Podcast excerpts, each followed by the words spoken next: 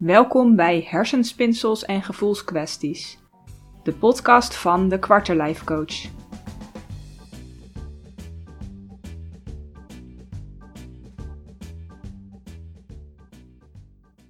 Mijn naam is Daphna Bontebal en vandaag heb ik een interview voor je met Tamar Valkenier. Tamar die reist op dit moment met een kameel door Nederland om haar boek te promoten. Zij heeft onlangs een boek geschreven over nou ja, alle avonturen die zij in de afgelopen uh, vijf, zes jaar heeft meegemaakt uh, in het fulltime reizen. Zij um, logeerde op een boerderij en ik heb haar daar opgezocht. Ik heb haar geïnterviewd. En het was echt nou ja, een prachtig plekje waar ze op dat moment zat. Het was heerlijk weer. Dus in al ons enthousiasme besloten wij om het interview lekker buiten te doen. Dus we zijn lekker buiten gaan zitten. We hebben het ook gefilmd. Prachtige plaatjes heeft dat opgeleverd. Maar ik heb er op dat moment geen seconde stil bij gestaan dat de apparatuur die ik bij me had misschien niet zo geschikt was om buiten een interview op te nemen. Het was mijn eerste interview uh, op locatie. En toen ik thuis kwam, kwam ik er dus achter dat de audio best wel slecht was. Heel veel achtergrondgeluiden. Uh, dieren, vliegtuigen, heftrucks, mensen die praten op de achtergrond, deuren die open en dicht gaan. Nou, ik kan het zo gek niet bedenken. Um, dus ik baalde enorm. Ik dacht, shit, het is zo'n waardevol interview. En nu uh, ja, klinkt het zeg maar zo slecht. Dus ik heb er echt nou ik had er even buikpijn van, ik heb er even onrustig van geslapen. Maar um, vrij snel wist ik al, ik ga me hierdoor niet tegen laten houden. Dit interview is te waardevol, de boodschap die erin zit is te leerzaam. Dit interview moet de wereld in. Dus ik heb gedaan wat ik kon. Ik heb het um, zo goed als ik kon bewerkt. Uh, het is nog steeds niet perfect. Maar goed, ik leer mijn klanten ook altijd: perfectie bestaat niet. En um, van fouten maken leer je. Je kunt maar beter gewoon doen en gaan experimenteren, want daar leer je het meest van. Dus ja, die lessen die moest ik nu ook even op mezelf toepassen. En um, nou goed, ik wil jullie ook gewoon meegeven dat ik ook niet perfect ben. Uh, dat ik ook fouten maak. En dat sluit eigenlijk ook heel mooi aan op de boodschap die Tamar ook had. Van ga gewoon iets doen. Uh, ga gewoon dingen die je leuk lijkt, ga ze gewoon experimenteren, ga het gewoon doen. Nou, dat was met dit interview ook zo. Ik kwam het uh, verhaal van Tamar tegen en ik besloot gelijk, oh, dit klinkt gaaf. Ik heb haar gelijk een berichtje gestuurd en binnen drie dagen zat ik bij haar voor een interview. Het is dus echt volledig spontaan ontstaan. En het interview opnieuw doen zou al die spontaniteit er ook uithalen. Dus dat vond ik zonde. Dus vandaar dat ik heb besloten om dit interview toch gewoon met jullie te delen. Dus excuus voor de slechte geluidskwaliteit. Maar ik beloof je dat de inhoud het allemaal goed maakt. Welkom Tamar, leuk dat je nou, tijd voor ons wil maken voor het ja. interview. Ja, welkom op de boerderij. Ja, prachtig hier. ik ben heel erg benieuwd eigenlijk uh, echt helemaal naar het begin te gaan. Hoe zag je leven eruit zeg maar voordat je ging reizen en voordat je de switch maakte? Ja, ik had een uh, heel normaal leven eigenlijk. Ik had gewoon braaf gestudeerd. Mm -hmm. Ik had een uh, mooie baan, echt mijn droombaan. Ik had onwijs naar museum, ik werkte bij de politie. Als psycholoog. Uh, en dan mocht ik werken aan moord- en zedenzaken. Heel interessant. Elke dag weer nieuwe gave dingen. Ja. Dus dat was leuk. Ik kon motor rijden, regelmatig op vakantie. Je gewoon alles wat je, wat je wil. Een mooi huis, leuke vrienden. Ja. Ik had het voor elkaar, zeg maar. Ja. Alles wat je eigenlijk zou kunnen wensen, dat had je ja. Ja, ik dacht dat oh, als ik later weer groot ben en uh, veel ervaring heb opgedaan, een carrière heb gemaakt, dan wil ik die baan bij de politie, als recherchepsycholoog. En die kreeg ik al op mijn 24ste. Oh, wow. Wat natuurlijk helemaal gek was. Maar ook wel in de jaren daarna een beetje begon te knagen van ja, dan heb ik het al gehaald. Er is niet echt meer een volgende stap. Ja. Ik weet uh, wanneer ik met pensioen ga, hoeveel ik ga verdienen, wanneer ik uh, lang op vakantie mag. Daar krijg je toch wel een beetje benauwd van. Ja. Wat dan nog verder? Ja, wat, wat dan nog meer? Ik denk dat veel mensen daarmee worstelen. Het is een bekende zwarte gat ook na, na de studie. Hè? Dat mensen dan even niet meer een doel hebben om naartoe te werken. Ik heb zo lang, zo hard gewerkt, twee studies tegelijk, naast de fulltime baan, om, om maar dat af te ronden en dat te behalen. En dan ben je daar. En dan denk ik, hè, lekker, rust. Ik heb opeens heel veel tijd, dus ik ging meer reizen en ik ging uh, saxofoon spelen en talen leren. En toch miste ik, uh, miste ik iets of zo. Oké, okay. dat niet compleet. Ja. Is dit het nou gevoel? Ja, het bekende is dit het nou. ja, ja, ja, inderdaad. Luxe probleem. ja. En eh, ja, toen? En toen, ja, het begon eigenlijk, of het kwam allemaal eigenlijk vrij spontaan. Ik brak mijn uh, voet. En ik zat op de bank een paar weken zo voor het licht stil te zitten. Ja. En naar die klok te kijken. Tik-tok, tik-tok, tik-tok, tik-tok. En dan zag mensen buiten naar hun werk gaan s ochtends. En ze weer terugkomen. De auto's op de straat rijden, de boodschappen. En ik dacht, weet je, straks is het leven gewoon voorbij. En ik was toen bij mijn vader, die zorgde ervoor dat ik mijn been had gebroken. En die was al uh, ergens achter in de 60. En ik dacht, nou, die heeft, voor hem is het leven op het eind. Heeft hij nou een goed leven geleid? Is hij nou tevreden over zijn leven? Heeft hij spijt van dingen of niet? En ik ben die gesprekken gaan voeren met hem. Ook om een soort van handvatten te zoeken. Hoe, uh, hoe, hoe, doe je dat nou? Een goed leven leiden. Waar je achteraf op terugkijkt dat je denkt van ja, ik heb echt alles uitgehaald. En ik heb het goed gedaan. Dus die vraag gaan stellen. En toen dacht ik, ja, misschien moet ik er gewoon eens even helemaal uitstappen. En alles wat ik heb, loslaten. Dus baan loslaten, het huis loslaten, al spullen weggeven. Om even helemaal back to basic, met niks in de wereld te staan. Om het leven soort van te herijken. Wat, wat vind ik er dan van? Wat mis ik? mis ik het om carrière te maken? Mis ik het om iemand te zijn? Ik het om Valkenier? Is dat belangrijk? Mis ik het om uh, in Nederland te zijn? Mis ik het om een huis te hebben, een dak boven mijn hoofd? wat, wat vind ik nou eigenlijk echt belangrijk in het leven? Dat wilde ik onderzoeken. Dus ik vroeg mijn baas een jaar vrij. En, uh, en dat kreeg ik niet. Ik kreeg zes maanden. En toen, toen dacht ik, volgens mij is dat niet genoeg. Als ik zes maanden ga, dan hoor ik nog steeds die klok de hele tijd tikken. TikTok weer van drie maanden en twee dagen. En dan moet je weer aan het werk. Dan is het meer een soort van lange vakantie. Ja. En dat, uh, dat zag ik niet zitten. En uiteindelijk, ja, na heel veel wikken en wegen en heel veel gesprekken met vrienden en familie, besloten om die baan dan op te zeggen. En dat was echt heel moeilijk, want dat is dat was de droombaan. Ik had er zo naar mijn zin. Ik heb huilend in het kantoor van mijn baas gezeten. ik ga weg, ik weet eigenlijk ook niet zo goed waarom. Ik ga het toch doen. En uh, nou ja, dat jaar is inmiddels zes jaar. En, uh, het heeft heel goed voor me uitgepakt. Ik heb er heel veel van geleerd. En ik sta nu heel anders in het leven. Ja, mooi. Ja. En je zei van ja, het was, het was heel moeilijk om die keuze te maken. Tegen wat voor twijfels, angsten, onzekerheden liep je aan? Overal, Ja, ja, ja, ja, doe Vooral de, het. Ja. de ratio, hè? want rationeel was het niet te begrijpen. Je hebt er hard voor gestudeerd, je hebt alles wat je hebben wil, je hebt de, de droombaan. Hoe leg je dat nou uit? En mijn vader vroeg steeds, waar ren je nou voor weg? Ik Ja, maar ik ren ook eigenlijk nergens voor weg, want ik heb het echt wel heel erg naar mijn zin. Ja. Maar ik ren ergens naartoe, ik weet niet, ik had, ik was zo nieuwsgierig naar de wereld, naar het leven. Hoe leven andere mensen? Wat vinden die ervan? In Nederland had ik allemaal vrienden die ongeveer hetzelfde waren. Die ook allemaal op zoek waren naar een goede baan, die iets met hun studies wilden doen. Een huisje, boompje, beestje. En ik miste een beetje die, de interactie met mensen die er heel anders over dachten, die heel anders leefden. En daar, eh, daar had ik gewoon heel behoefte aan om die, die vragen te kunnen stellen en te kunnen ervaren hoe het is om anders te leven. Dus toen, eh, toen moest ik er gewoon uit. Maar ja, uit zoveel angsten natuurlijk. Van wat nou als ik niet meer terug kan? Als ik, als ik nou mijn droombaan heb opgegeven en ik die nooit meer terug kan krijgen. Ja. Wat nou als ik over twee maanden besef van joh, ik had het eigenlijk wel heel erg goed in Nederland. En, eh, ik was gewoon even in de war of zo. Ja. Maar wat nou als het niet goed gaat? Als ik in de problemen kom en ik denk, ja, achteraf eh, zegt iedereen van ja, daar heb je ook wel een beetje om gevraagd als je zo eh, in je eentje bij de wereld toe trekt. Ja, een heleboel wat als vragen natuurlijk. En voor mij heel feitelijk, ik, ik vertrok op de fiets. Wat als ik een platte band krijg? Wat als ik geen plekje vind om te slapen vanavond? Wat als het me niet lukt om eh, water te vullen? Wat als ik een, een enge man tegenkom? Genoeg problemen op de weg. En, en dat heb ik al geleerd in al dat reizen. Er zijn zoveel redenen om dingen niet te doen. Ja. Die lijst is heel makkelijk op te sommen. ja, zeker. En de reden om het wel te doen is een beetje vaag. Het is een gevoel. Ja, ik voel dat er iets niet klopt. Ik voel dat ik iets moet doen. Ja. En om- dat kun je bijna niet onder woorden brengen. En dat, dat is denk ik het lastig om meer naar het gevoel te gaan luisteren. Ja. Terwijl we hele rationele mensen zijn en in de, in de maatschappij worden wordt onze ratio aangesproken. Ja. ja, het is ergens dat verlangen.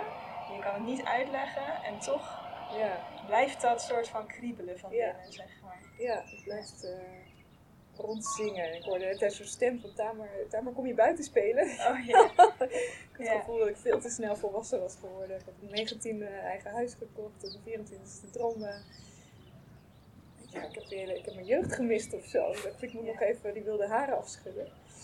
Maar uh, het was niet gelukt, die zijn alleen maar wilder geworden. ja. ja.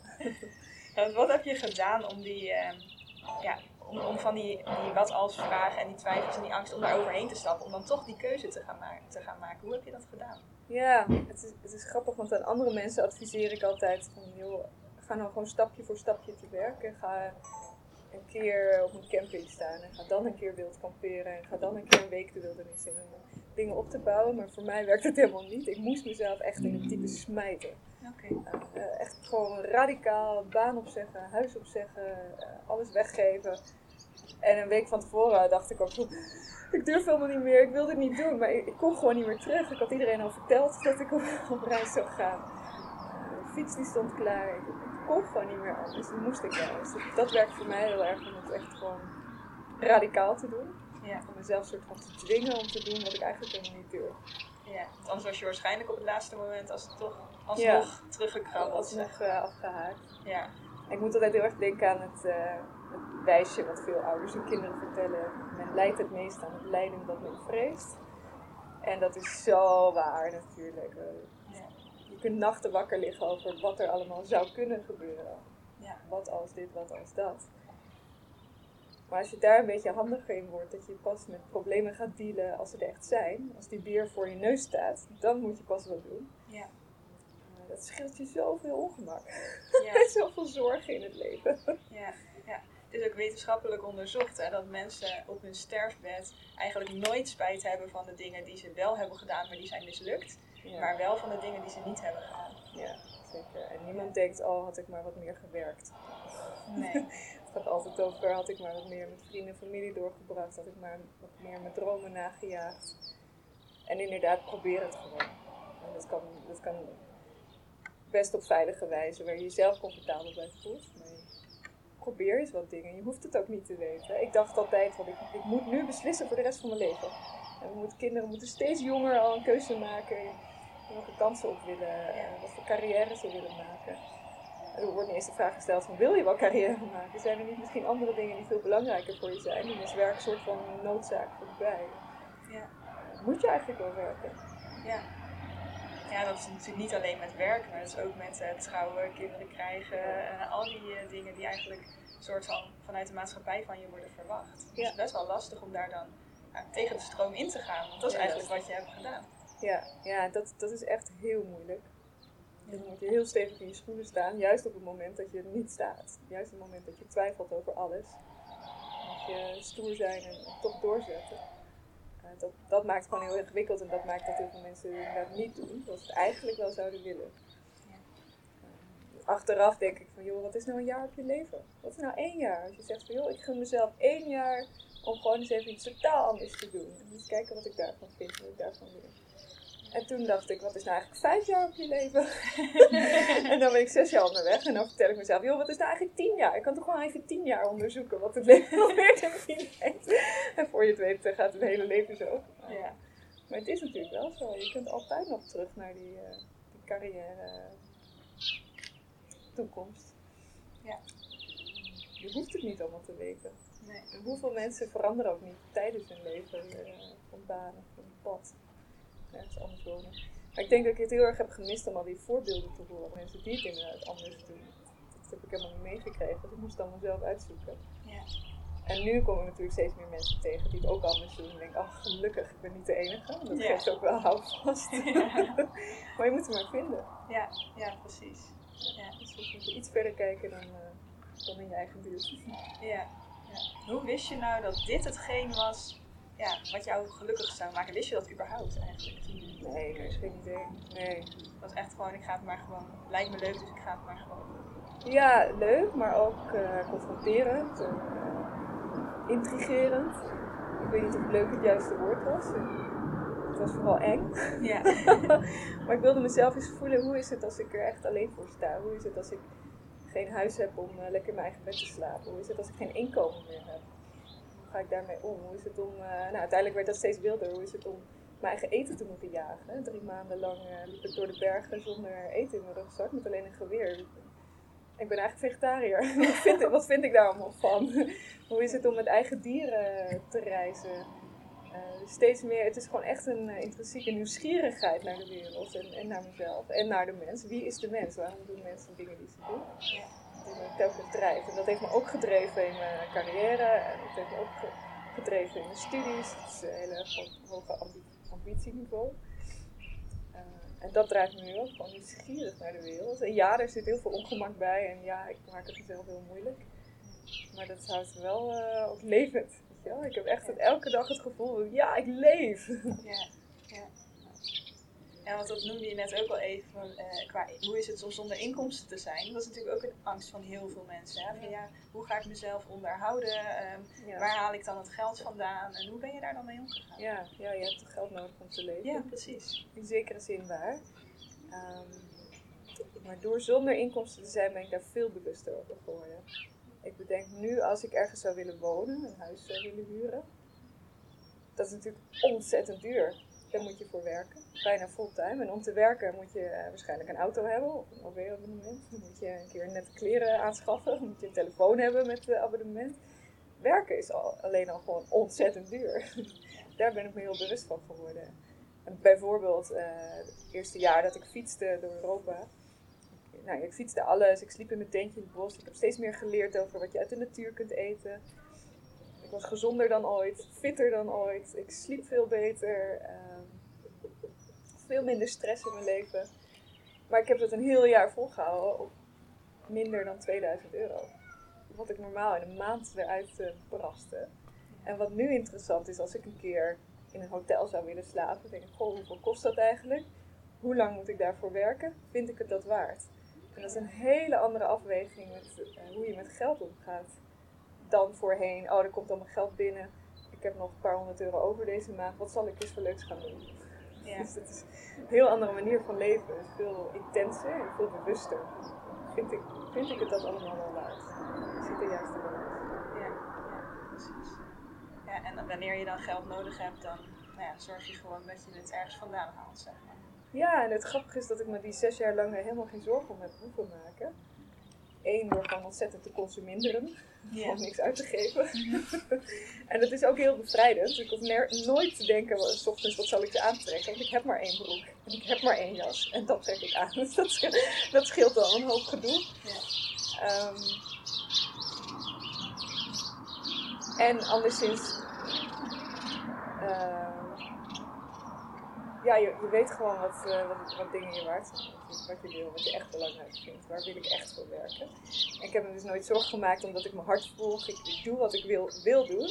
En op de een of andere manier begin ik daar nu een beetje bij bezig mijn geld mee te verdienen. Mensen vragen me om een lezing te geven, een presentatie. Uh, nou, ik heb nou een boek geschreven. Uh, ik neem eens mensen mee op reis. Mensen willen skills van me leren. Ik heb gewoon voor mezelf geleerd hoe je moet navigeren, hoe je vuur moet maken, hoe je in de, in de wildernis kunt overleven. En dan komen allemaal mensen van, oh Tamer, dat wil ik ook, kun je me dat leren? Zeg ik, ja, tuurlijk, hartstikke leuk. Ik heb het ook van iedereen geleerd, dus ik geef het graag weer door.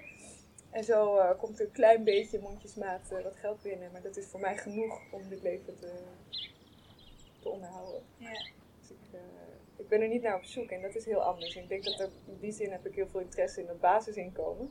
Dat als mensen niet meer moeten werken om die hypotheek te betalen, dan gaan ze ineens dingen doen die veel beter bij ze passen, waar ze zelf ook energie van krijgen, waar, waar je gewoon een betere bijdrage aan de wereld kunt leveren dan een baan die je eigenlijk niet ligt. Ja, gewoon puur omdat je het voor het geld moet doen. Zeg. Ja. ja, ja.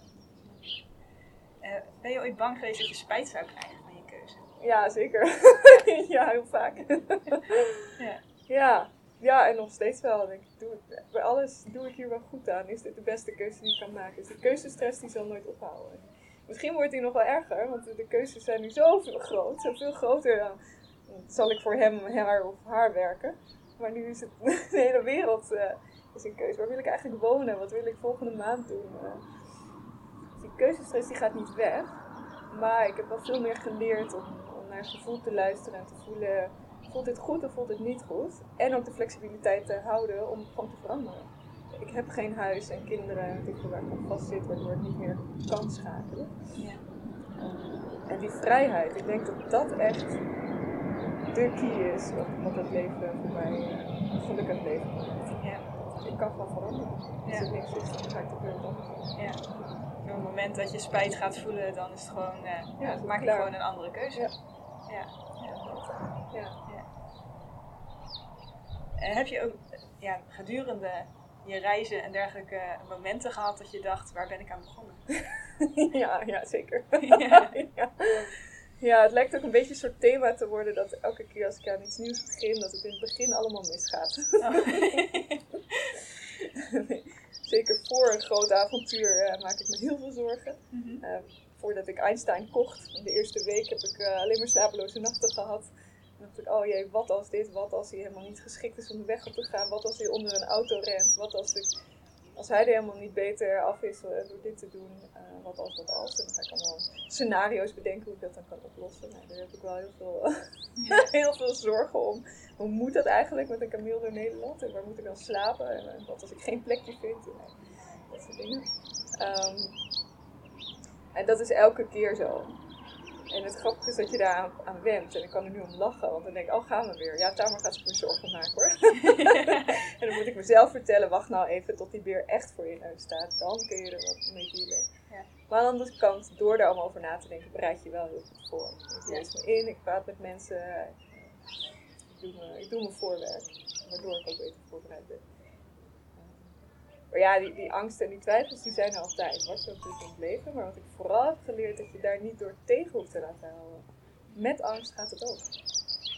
Ja. Je moeder die vroeger zei, wil je even het vuilnis buiten zetten? Zei, ja man, daar heb ik echt geen zin in hoor. Nou, zonder zin uh, gaat het ook. Hup naar buiten. Ja. en dat, dat heb ik ook met angsten en zorgen. Ook al heb je die, die gaat je niet door laten tegenhouden. Dat stemmetje in jou dat je vertelt van, nou, ik, ik heb hier interesse in of ik zou dat wel eens willen proberen. Dat is gewoon belangrijker. Dat moet leidraad zijn. En met die angst en zorgen kun je wat dealen. Ja.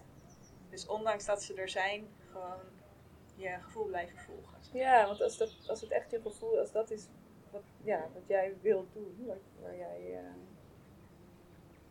ja, wat gewoon jouw pad is, dan is dat belangrijker. En dan kom je er wel uit, dan vind je wel een weg om, uh, om daarmee om te gaan. Ja.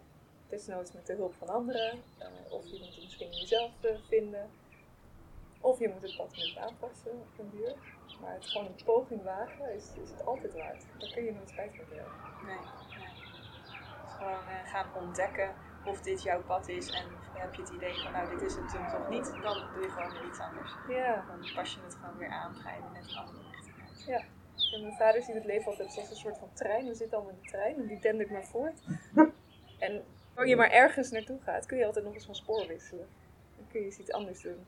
Zolang je maar niet uitstapt en op het perron blijft staan, denken: Goh, waar zou ik toch heen willen? Nee. dan sta je gewoon stil en dan, kom je niet uit. Je kunt blijven nadenken, maar je komt er niet uit. Soms moet je gewoon een stap nemen. Moet je het gewoon gaan doen. Ja. Je kan pas uh, van spoor veranderen als je in beweging bent. Exact. Ja, mooi. Ja. Um, ja, ben je nog steeds nu blij met de keuzes die je hebt gemaakt? En hoe zie je het vanaf nu zeg maar voor je? ja, super blij. super blij. er is nu geen twijfel meer over. Dat is de eerste jaren wel geweest natuurlijk. Dat is wel heel erg wennen. Ik heb er zeker wel een half jaar over gedaan om een beetje los te komen van de maatschappij en mijn eigen verwachtingen. Ja. Um, maar nu voelt het gewoon helemaal goed. En hoe dat de komende jaren eruit ziet, weet ik niet. En dat is ook zo, zo boeiend. Zeven jaar geleden had ik geen idee dat ik dit nu zou doen. Nee, het is ook nog maar ontstaan. Ik had nooit gedacht dat ik er een boek over zou schrijven. Dat is niet de reden dat ik op reis ging. Nee. Um, ik heb nooit gedacht dat ik zo'n liefde voor dieren had. Geen idee van. Ik heb het ook maar ontdekt door uh, dingen uit te proberen. Ja. In die zin kan ik dus ook echt niet voorspellen hoe het er hierna uitziet. Nee. Ik kan me best voorstellen dat ik dus behoefte heb aan wel ergens wonen. Ik kan me voorstellen dat ik misschien als een gezin zou hebben uh, wel een soort van baan vind waar ik uh, ziel en zaligheid kwijt kan. Het kan echt alle kanten op. Die vrijheid om gewoon maar met het leven mee te laveren, dat is denk ik het enige constante wat blijft. Dat me niet vastzet, dat ik daar kan blijven veranderen. Maar ik durf best wel altijd te duiken. En het feit dat je nu een boek hebt geschreven, is dat uh, ontstaan door de coronacrisis? Uh, niet ontstaan, maar heeft wel geholpen. Ja, na vijf jaar non-stop avonturen beleven. Uh, ja, ontstond het idee om een boek te schrijven. Ook, een beetje toevallig, alles in mijn leven van toeval aan elkaar. Ik heb één uitgever, één mail gestuurd. Dit is mijn verhaal. Hebben jullie interesse om daar iets mee te doen? Moeten we eens een koffie drinken? Of zeggen, nou, een maand later had ik een contract getekend. ik ga dus een boek schrijven over geen contracten hebben, geen deadlines en niet een computer. Ik moest een computer kopen om te gaan schrijven. niet in de buurt van stopcontacten te hebben. Dus dat was ook heel groot contrast. Maar het is zo'n cadeau om na vijf jaar eens even stil te mogen staan. Bij al die avonturen te reflecteren. Wat heeft dat betekend voor me? Hoe heeft dat mijn mensbeeld veranderd? Uh, wat vind ik van de wereld? Wat vind ik van het leven? Wie is de mens? Niet alleen in Nederland, maar ook in de verste uithoeken van de wereld. Wat brengt ons allemaal samen? Wat zijn de waarden, kernwaarden die we allemaal hebben? Nou een heel filosofisch boek is het eigenlijk geworden die zin. En dat was wel heel erg mooi om daar eens de tijd voor te nemen. En daar corona natuurlijk mee geholpen. Toeval, wil, dat ik opnieuw mijn enkel brak vorig jaar. Dezelfde voet, in het gips, weer bij mijn vader op dezelfde bank zat. En weer de klok hoorde tikken. en met corona er nog overheen heb ik... Ik geloof persoonlijk niet in toeval. Maar... Ja, precies. ja, noem het zoals je het noemen wil. Maar ja. er zijn heel veel van dat soort toevalligheden. ja, ja. ja. Ik zie dat, als uh, signaaltjes die je pad uh, wijzen. Zeg ja. Ja. wat is volgens jou het geheim van een gelukkig leven? Het geheim van een gelukkig leven? Dat klinkt wel... Uh, dat klinkt als een mooie titel van een nieuw boek.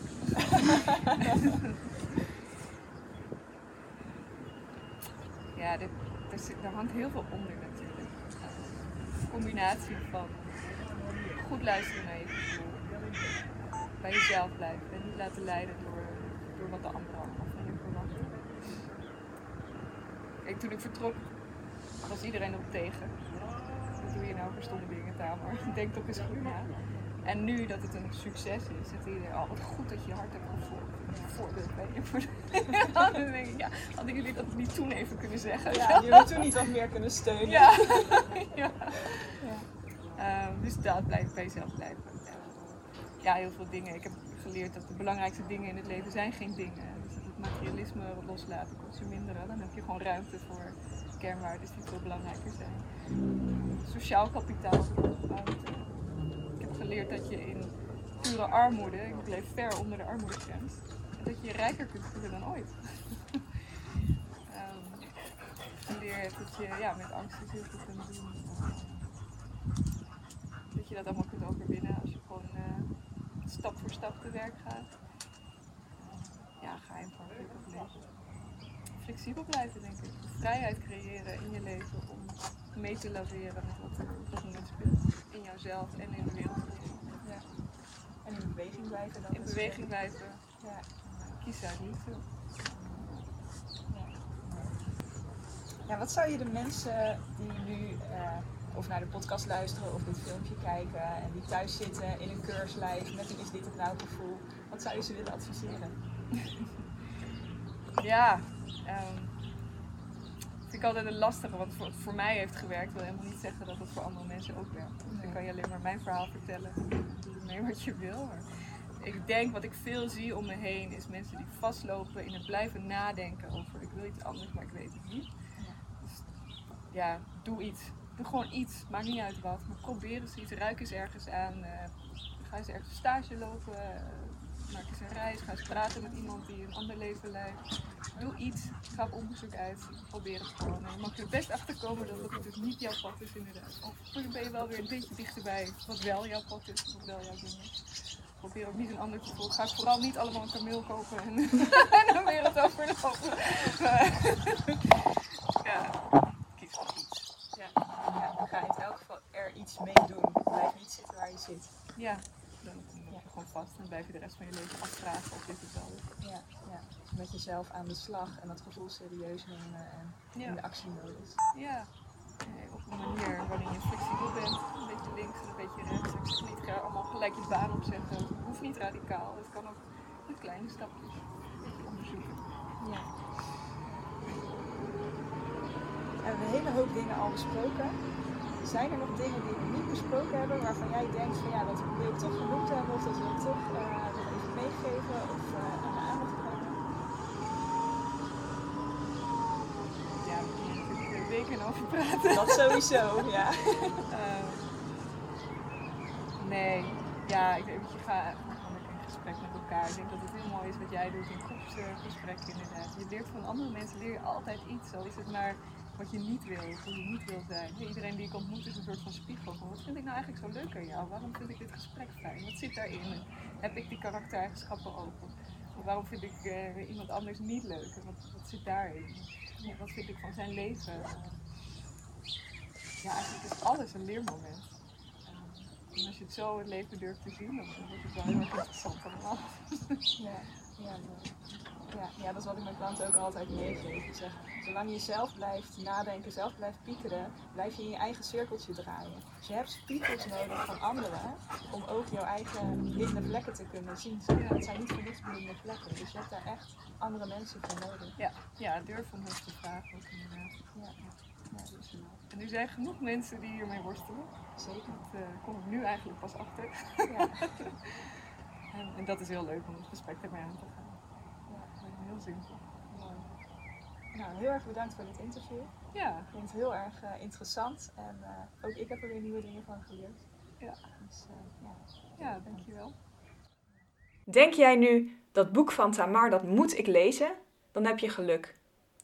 Want ik geef twee door Tamar gesigneerde boeken weg. En het enige dat jij ervoor hoeft te doen, is dit interview te delen via sociale media. Maakt me niet uit of dat nou Facebook, Instagram, TikTok, Snapchat of LinkedIn is. Dat waar jij het prettigste bij voelt. Maak er iets leuks, maak er iets origineels van. En tag mij, zodat ik weet dat je het gedaan hebt. Of mail mij een printscreen, dat mag ook. Onder de mensen die dat gedaan hebben, verloot ik de twee boeken. Zo simpel is het. En haar boek is echt de moeite waard, dat kan ik je wel vertellen. Bedankt voor het luisteren en graag tot de volgende keer.